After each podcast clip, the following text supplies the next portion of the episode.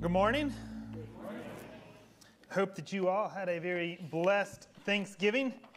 You know the drill eat too much till your pants don't fit, diet for a month, and then we do it again at Christmas, right? That's the American way. And then in January, we all hog the gyms as we try to work it off and get back to our normal self. But really, in all honesty, we have so much to be thankful for. As you look around the world and you look at the, the wars and the poverty and the violence and sickness, we have so much that we can be grateful for today. If you're new here, my name is James. I am one of the pastors, and we have been going through the book of James. And in case you're worried, no, we are not a cult that I made my own book that I am preaching out of. We are going from the book of James, which is no relation to me. And today we find ourselves starting out chapter 2. We've been going through chapter by chapter, verse by verse. And if you were here last week, Pastor Alex finished by talking about what true religion is. And true religion is looking after orphans and widows in their distress and keeping yourself from being polluted by the world. And so, what James is going to show us today is he's going to show us a very important example of how we can remain from being polluted by the world. A really important way for how we should look different from our culture. And that comes in the area of favoritism. You could call it partiality, bias, prejudice, discrimination. James is going to tell us how, as Christians, as a church, we should look very different from the culture around us. Look at chapter 2, verse 1. He says, My brothers and sisters, believers in our glorious Lord Jesus Christ must not show favoritism. You must not do it. And I just realized I didn't put these on they hurt my ears, and so I put them down around my, my neck, and I completely forgot. My apologies. So now you can hear me better. Um, so he's going to talk about these, and we, one thing we got to understand is when we talk about bias, partiality, favoritism, we can do it for the in groups, maybe the ones that are up above that you want to be with. We can do it for the lower or the lesser. Maybe we show bias towards them. And just to give you an example of that, we see this way too often, it seems like in our country, the, the rich, the powerful, the wealthy, sometimes they commit a crime that you or I would end up in jail for. But because of their connections, because of their wealth, they're able to get off and avoid prison. And in the same way, we see sometimes the poor or the marginalized, they commit a crime that, again, you or I would go to jail for. But because they're considered marginalized or oppressed, they too do not end up in prison.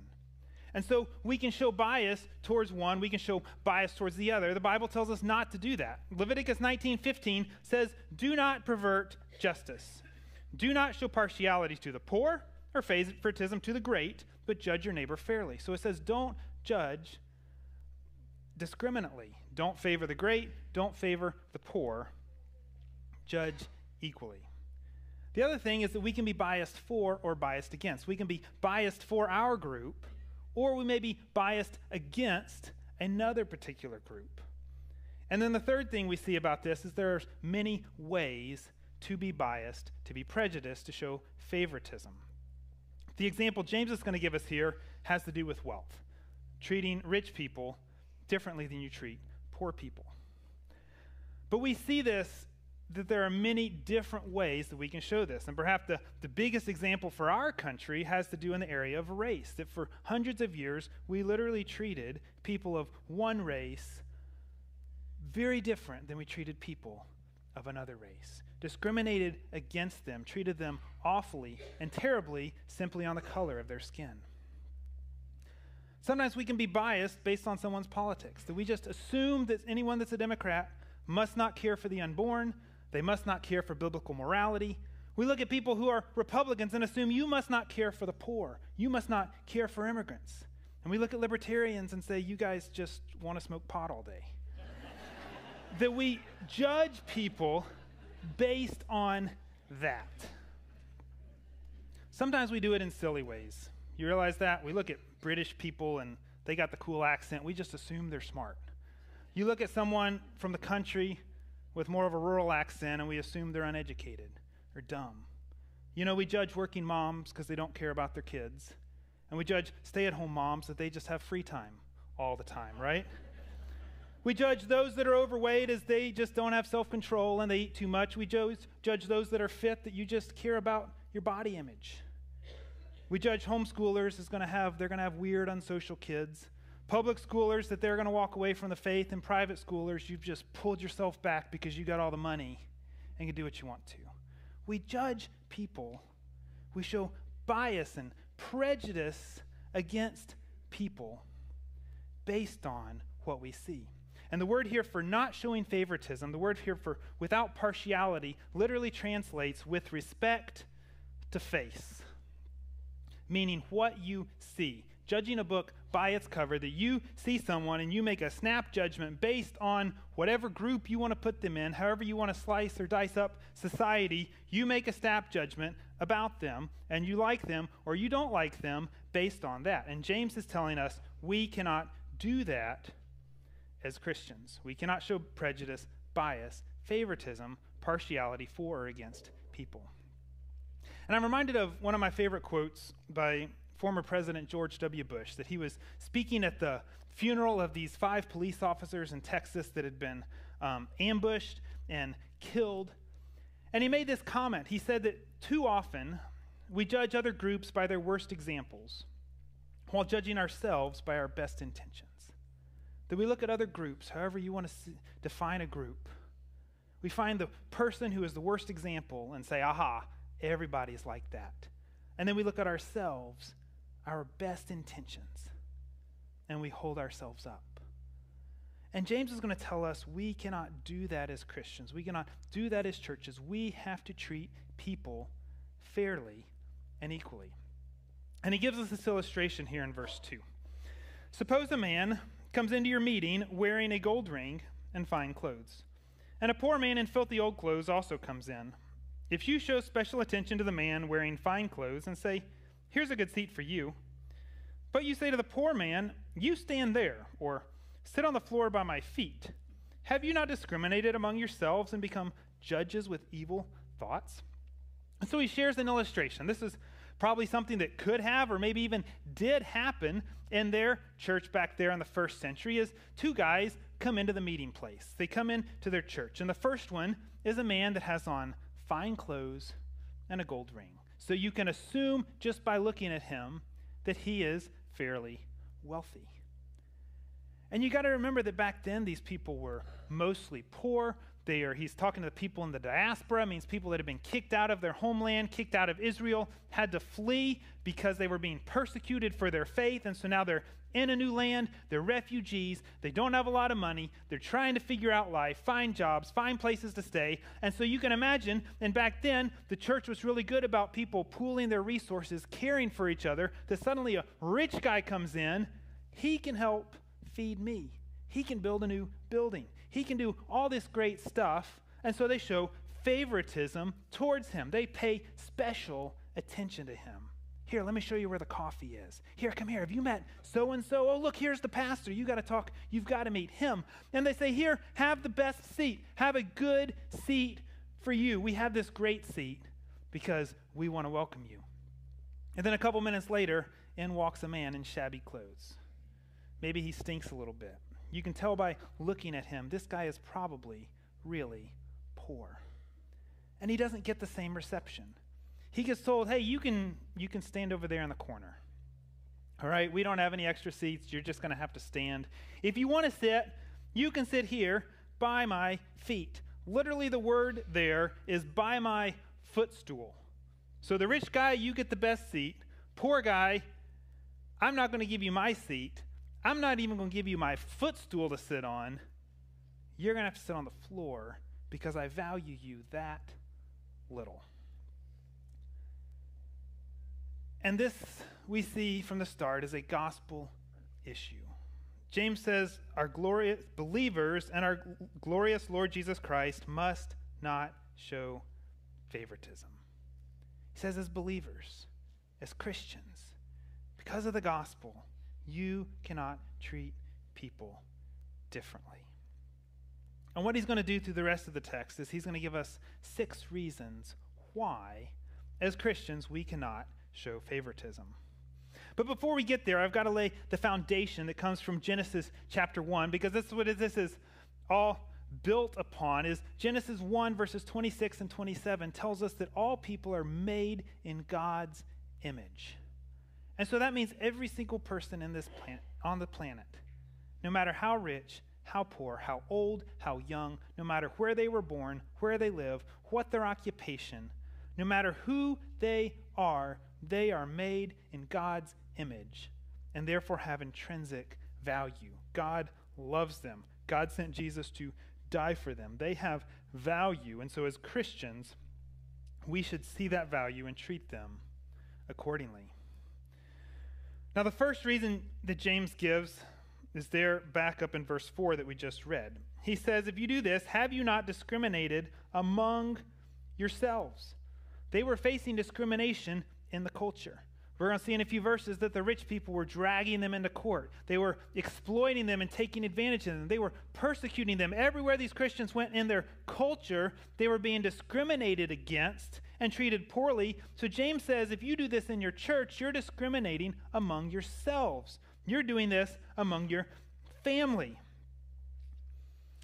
And there's a story told about Mahatma Gandhi, who was the famous Hindu guru who saw in India the caste system where the untouchables, the lowest castes, were just treated like garbage, as useless and worthless. And he started trying to find a solution. And so he started reading the Bible and he found in the gospel, in Jesus, what he thought was the solution. Surely Christianity is the solution because Jesus talks about all people are equal. And then one day he was in South Africa and he goes and he visits a white church, and the usher at the door says, You're not allowed in here. You have to go worship with your own people, and kicks him out.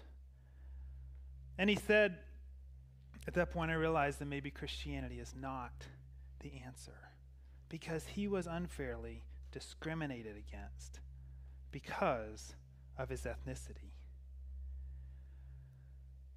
James tells us you can't discriminate among yourselves as a church. You must show love for each other. He says, if you do, you've become judges with evil thoughts, that based on just what you see with respect to face, based on someone's appearances, you get to decide who's worthy and who's not. You judge people based on what you can get from them, not how you can give to them or serve them. And that makes you no different from the rest of culture. Jesus talks about this in Luke 6. He says, If you love those who love you, what credit is that to you? Even sinners love those who love them. And if you do good to those who are good to you, what credit is that to you? Even sinners do that. And if you lend to those from whom you expect repayment, what credit is that to you? Even sinners lend to sinners, expecting to be repaid in full. So he says if you treat people different, you're no different from the culture. You're no different from the non Christians.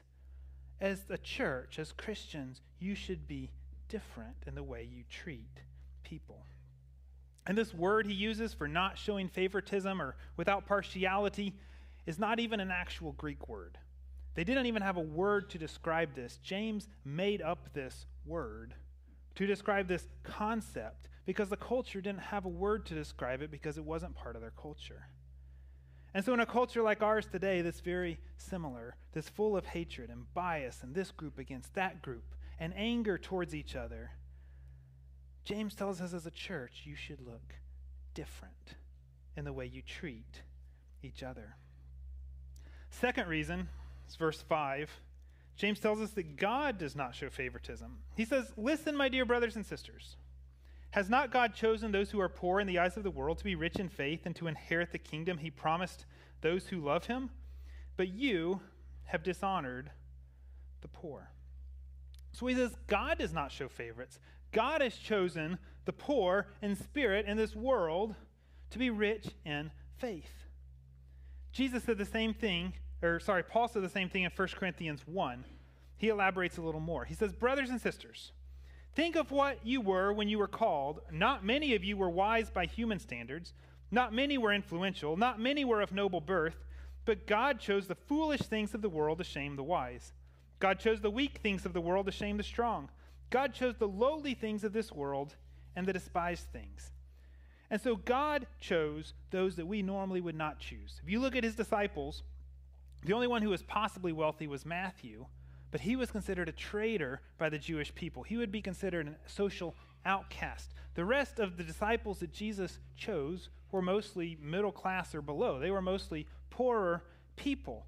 James says God often chooses those that the world does not recognize to do the biggest things for him the poor, the marginalized. And so when you treat them differently, you are dishonoring them because God can use them the same way as he can use the rich and the powerful. God doesn't play favorites. If you look at Romans chapter 2, Paul's talking about the gospel and how people get saved. And he's talking about the Jews, God chosen people, and the Gentiles, those of us who are not Jews. And then he says, concerning the gospel, he says, For God does not show favoritism. God does not favor one group above the other. And then Ephesians chapter 6 verse 9 he's talking about masters and slaves. The masters being those that are rich and powerful, the slaves being those that are poor and marginalized. And he says again, there is no favoritism with him.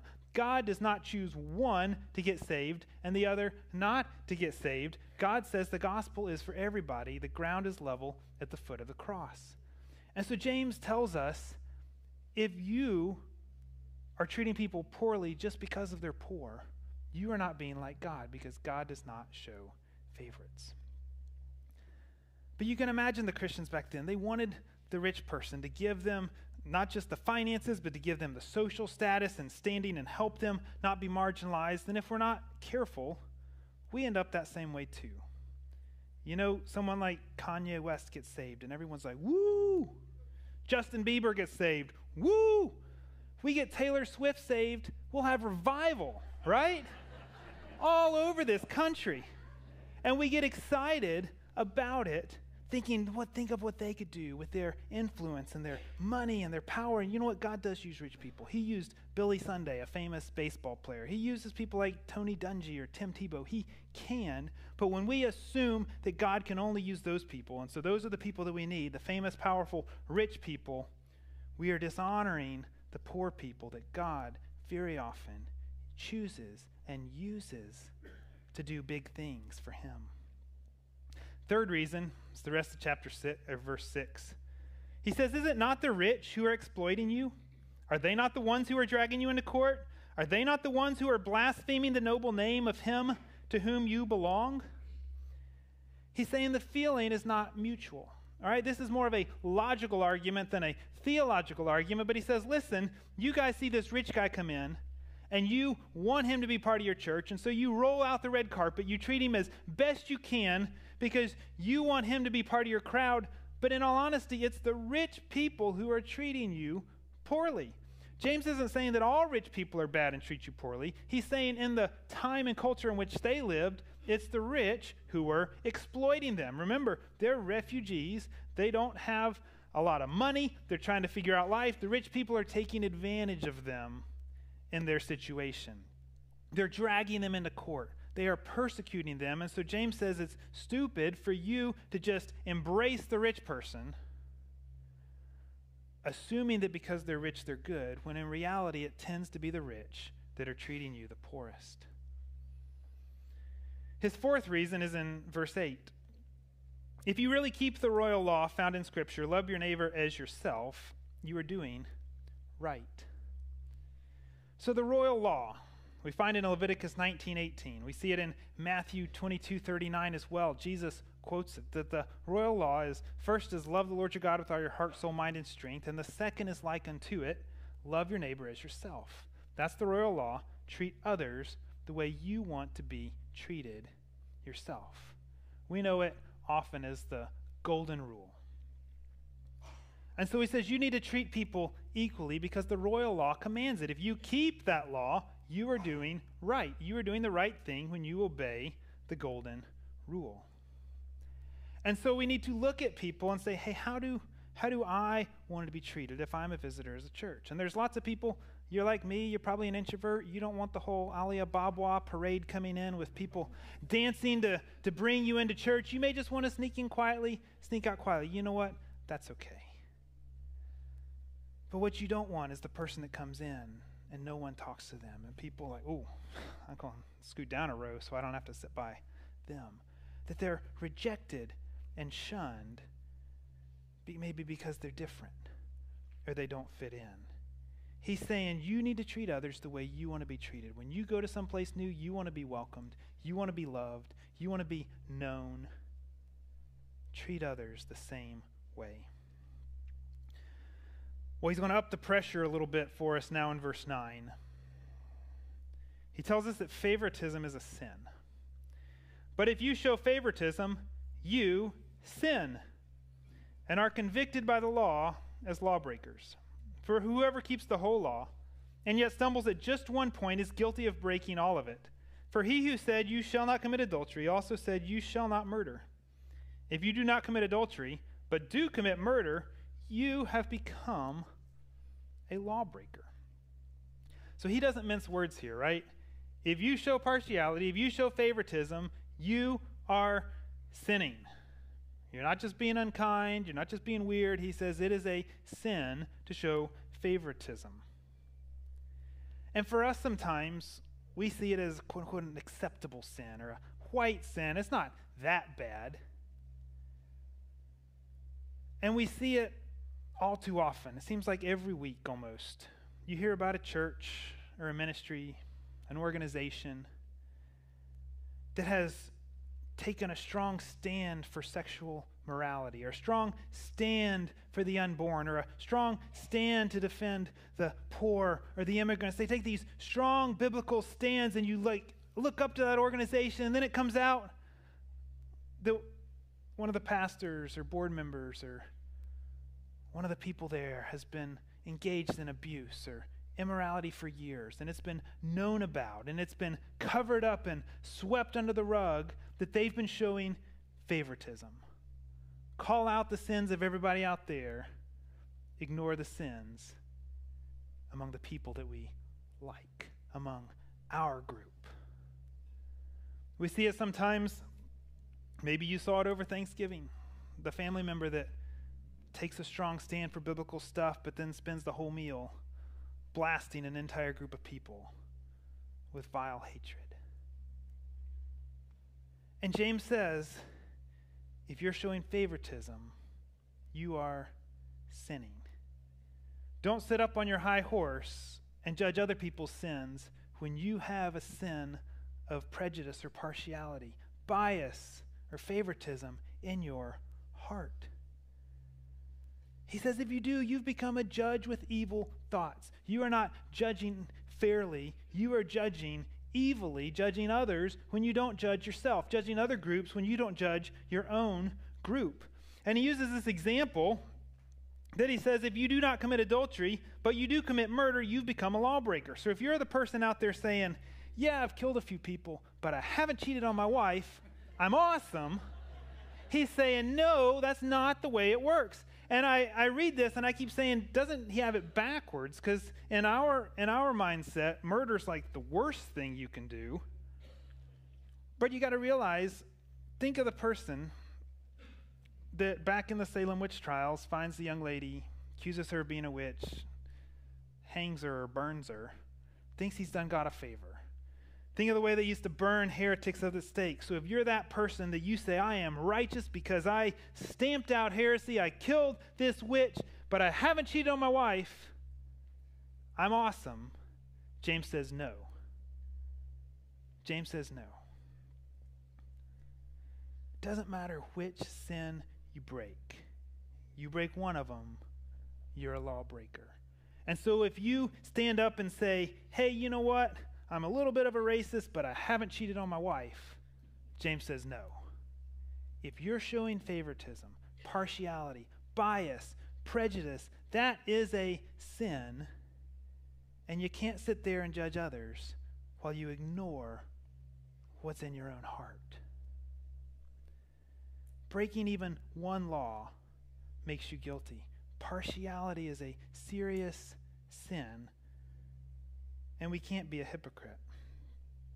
So, is James telling us, hey, just don't judge any sin, just be this big ecumenical church, Unitarian Universalist, everybody, love wins in the end? That's not what James is saying. James is not saying don't judge sins. He's saying, number one, don't judge people based on non sin stuff. It's not a sin to be rich, it's not a sin to be poor. It's not a sin to be from France or to be from America or to be from Botswana. It is none of that stuff is sin. The way we often divide people up, it's not a sin, but we show prejudice, bias against people. The second thing James is saying is if you're going to call out sin, which you should, you cannot show favoritism and ignore some sins and call out others. You can't show favoritism for your people and ignore their sins, but call out the sins of others. You cannot take a strong stance on sexual immorality while you ignore the abuse in your own organization. If you are going to call out sin, which you should, you have to do it without partiality. Don't be a judge with evil thoughts. So, favoritism's a sin. And I'm reminded of a story when I was in college. I'd go home over the summer, and there were some people that I would hang out with, and they weren't Christians, and so I'd try to I'd try to share the gospel with them and invite them to church and talk to them. And this one guy told me once, he said, James, he said, you know what? I tried church for a few weeks, and he said the pastor stood up there every week, and he preached about being immoral with your girlfriend, getting drunk. Like he preached about all my sins, but he said, you know, that pastor was over 400 pounds. And he never talked about gluttony or self control. Why should I go to that church when he's such a hypocrite? And James is saying, if that's you, that you talk about how moral you are and righteous you are, but you are full of prejudice and hate James says, You're sinning. Don't think that you're getting off, that you're innocent. You are as guilty as the people that you condemn. Then the final reason, verses 12 and 13 Speak and act as those who are going to be judged by the law that gives freedom. Because judgment without mercy will be shown to anyone who has not been merciful. Mercy triumphs over judgment. He says, You will be judged for what you say and for what you do. So speak, be careful what you say, act, be careful what you do, as those who will be judged by the law that gives freedom. Again, we have freedom in Christ. That's what he's talking about there. He says, Recognize that you are going to be judged based on what you say, based on what you do. Jesus says the same thing. He says that no idle word will come out of your mouth that you won't face judgment for. One day, all of us will stand before God to give an account for what we say and what we do. And James makes an interesting statement here in verse 13 because he says, Judgment without mercy will be shown to anyone who has not been merciful. And when we think of mercy, I think of the definition that I heard growing up mercy is not getting the punishment that I deserve. We think of it more in terms of heaven and hell, that God is merciful to us. But a real definition of mercy is this it's kindness or goodwill toward the miserable and afflicted, joined with a desire to relieve them. So it's seeing someone in need and saying, I'm going to help them out. It's seeing the poor man walk into your church. And rather than saying, hey, you stand over there, saying, I'm going to help you out. That's mercy, caring for those in need. And James says, if you don't show mercy, God will not show mercy to you. And so this sounds weird because it sounds like James is saying, because, you know, we're taught that salvation is by grace through faith alone, that if you just believe Jesus died for you, you get into heaven. And now James says, oh, and you have to show mercy too. And so it sounds like James is upending things. But he's not. And I'm going to disappoint you now because I'm going to tell you you have to come back next week for the full answer. Because that's what the whole passage is about. But what I will say for this week, because next week is one of the most controversial passages in the whole Bible, all right? He's going to talk about this and explain it, but it's also one of the most life changing passages when you understand it. But what James is saying this week, what he's saying here as he makes this turn, is that what you do shows what you really believe. Your actions show your heart. Jesus said the same thing in Matthew chapter 6 when he was talking about the Lord's Prayer. He says, For if you forgive other people when they sin against you, your heavenly Father will also forgive you. But if you do not forgive others their sins, your Father will not forgive your sins. Uh, so again, that's a head scratcher. Wait a minute. I thought I just had to believe in Jesus. Now I got to show mercy. Now I got to forgive people. This sounds like a lot of works, a lot of stuff that I have to do. But Jesus' point is those who have been forgiven will forgive. When you have a heart that's been changed, when you recognize all your sin that God forgave you for, when you recognize that, you will forgive. And if you can't forgive, you don't forgive, that shows that you have a heart that's not been changed. And in the same way, James is saying, if you recognize the mercy that God has shown you, that you were his enemy, you were ungodly, helpless. If there's anyone that God would be prejudiced against, it'd be you, a sinner. But God showed mercy to you.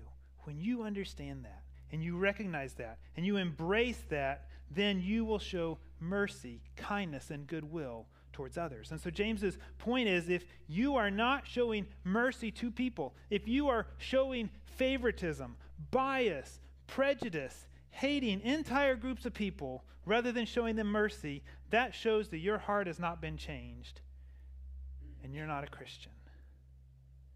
And so James finishes up here with where he started.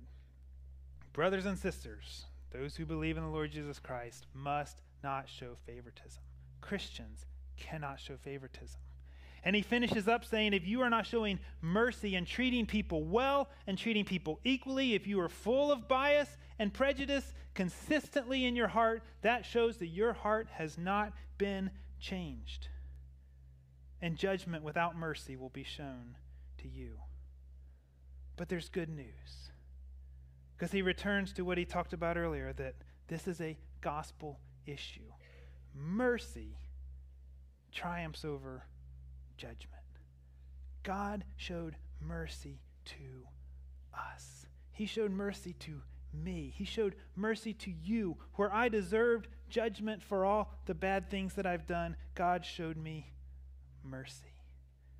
Where you deserve judgment for all the bad things you've done, God shows you mercy. And when you embrace that in your life, recognizing that you can be forgiven for your sins, recognizing that God showed you mercy when He didn't have to, that will overflow in your life to show mercy to others, to treat people equally and well. So, the question then we have to wrestle with is do I show favoritism?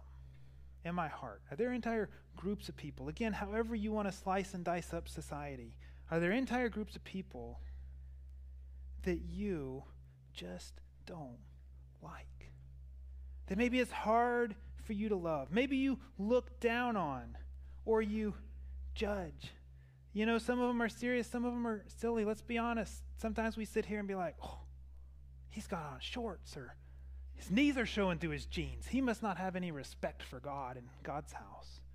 Or we look at the person with the coat and the Bible and say, great, another King James Version fundamentalist.